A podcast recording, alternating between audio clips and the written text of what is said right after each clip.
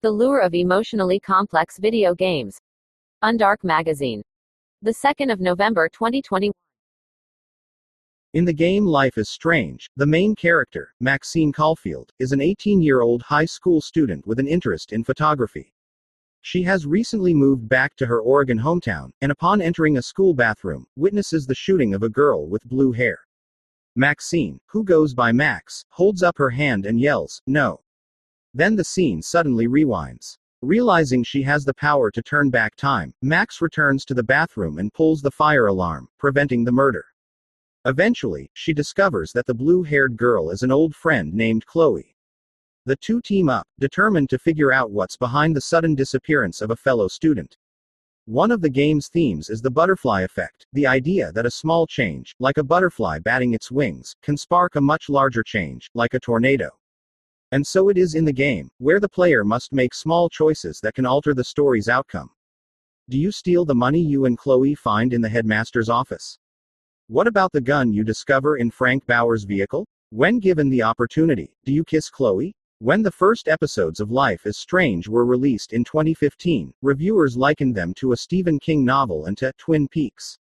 The series was widely embraced, and video game researchers say it is indicative of a shift in the industry. Historically, video games have focused on what characters do below the neck, things like kicking, running, and shooting. Jesse Schell, a game designer and gaming professor at Carnegie Mellon University, wrote in an email to Undark. Movies and books, meanwhile, were more likely to explore the inner workings of characters' minds. But more recently, game designers have turned their attention above the neck, too, creating games with complicated plots and emotionally nuanced characters.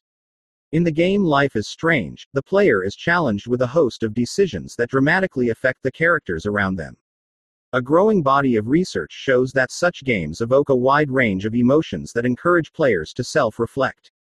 That's perhaps not surprising. Research indicates that many players, particularly longtime gamers who grew up in the 1980s and 90s, now crave games that make them feel something, not just happiness and excitement, but also sadness, guilt, shame, and remorse, said Nick Bowman, a gaming researcher at Texas Tech University. In short, they want the kind of meaningful experience more commonly associated with novels and film.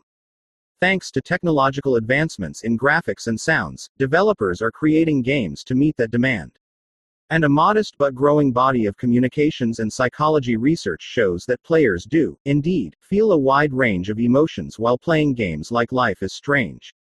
Engaging with unpleasant topics can cause a player to reflect on important real life issues and grow as a person, said Daniel Possler, a media researcher at Hanover University of Music, Drama, and Media in Germany. In fact, some research suggests video games are uniquely suited to provide these emotional experiences because they are competitive, interactive, and often social. Still, it is unclear how long these emotions last, or whether feeling them has a downside.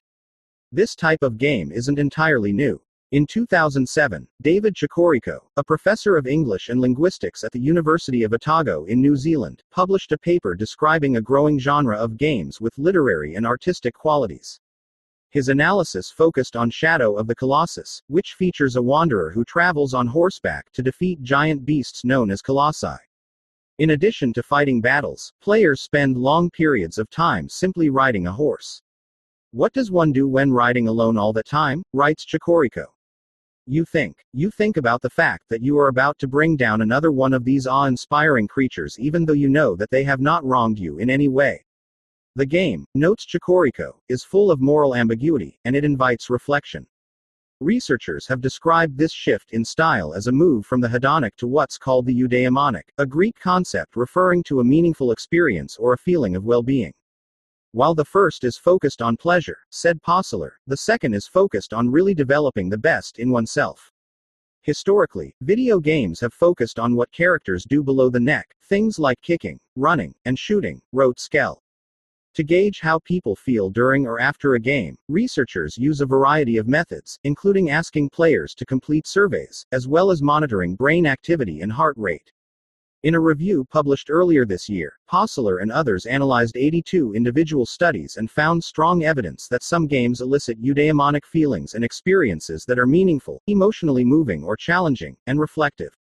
And while books, films, and visual art can spark a similar response, the authors note that players may be influenced by elements specific to video games, including their interactive nature.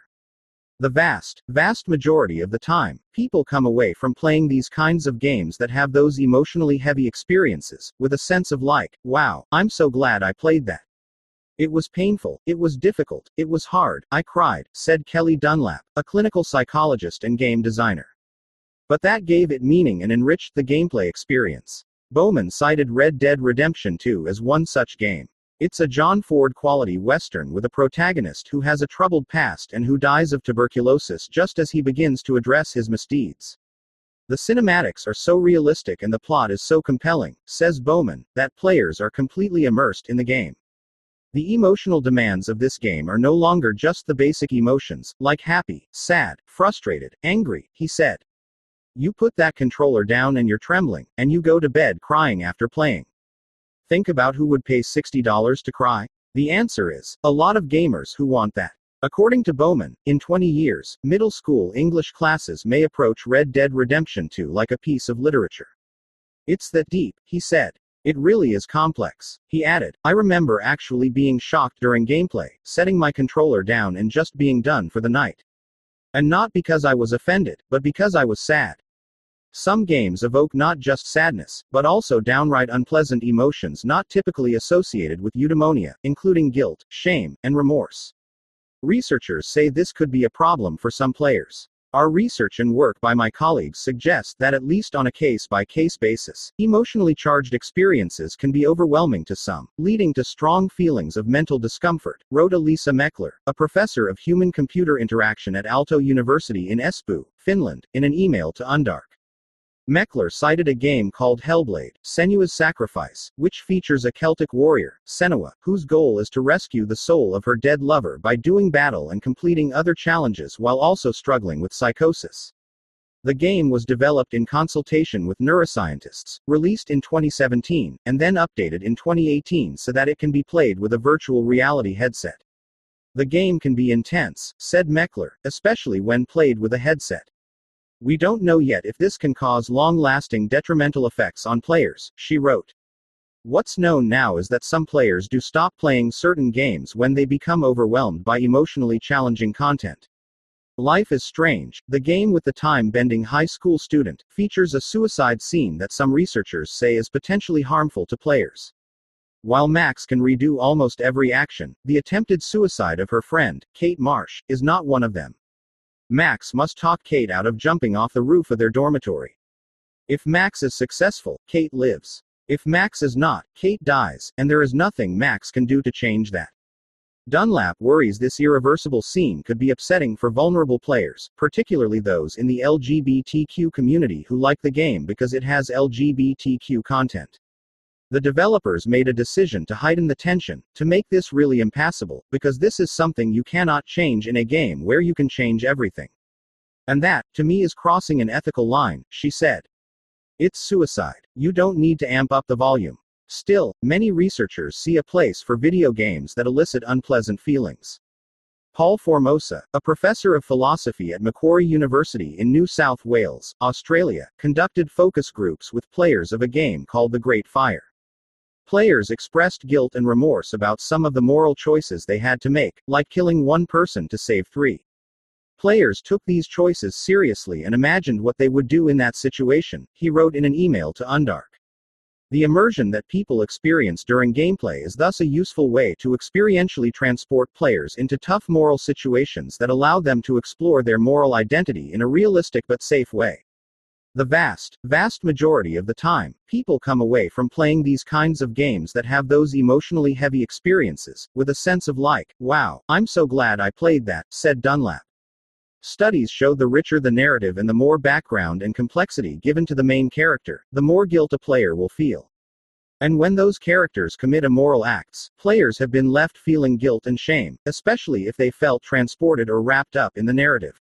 In another study, Negative Emotion, Positive Experience, Emotionally Moving Moments in Digital Games, researchers analyzed 121 players' accounts of emotionally moving game experiences like loss and character attachment and found that negative emotions like sadness were enjoyed or at least appreciated by most players. The researchers also found the emotionally rewarding and thought provoking experiences, while negative, can still make the game enjoyable. With some team based games, like World of Warcraft and League of Legends, players can experience negative emotions, said April Welch, the director of esports and digital arts at Illinois Institute of Technology. Some of these players have been on the same teams with the same people for years, building bonds, relying on each other, and when a player lets their team down by missing a shot or killing the wrong person, they feel genuine remorse, she said. This is how people are spending their time, and they're very invested in it, Welch said. And part of the reason they're so invested in it because it's such an emotional journey.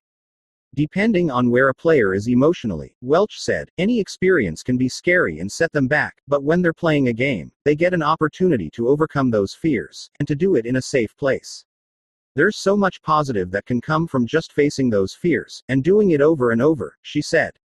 The uncomfortable experience, she added, is, well worth it. Karen Chesler is an award winning journalist whose work has appeared in The New York Times, The Washington Post, Wired UK, Scientific American, Slate, and Popular Mechanics.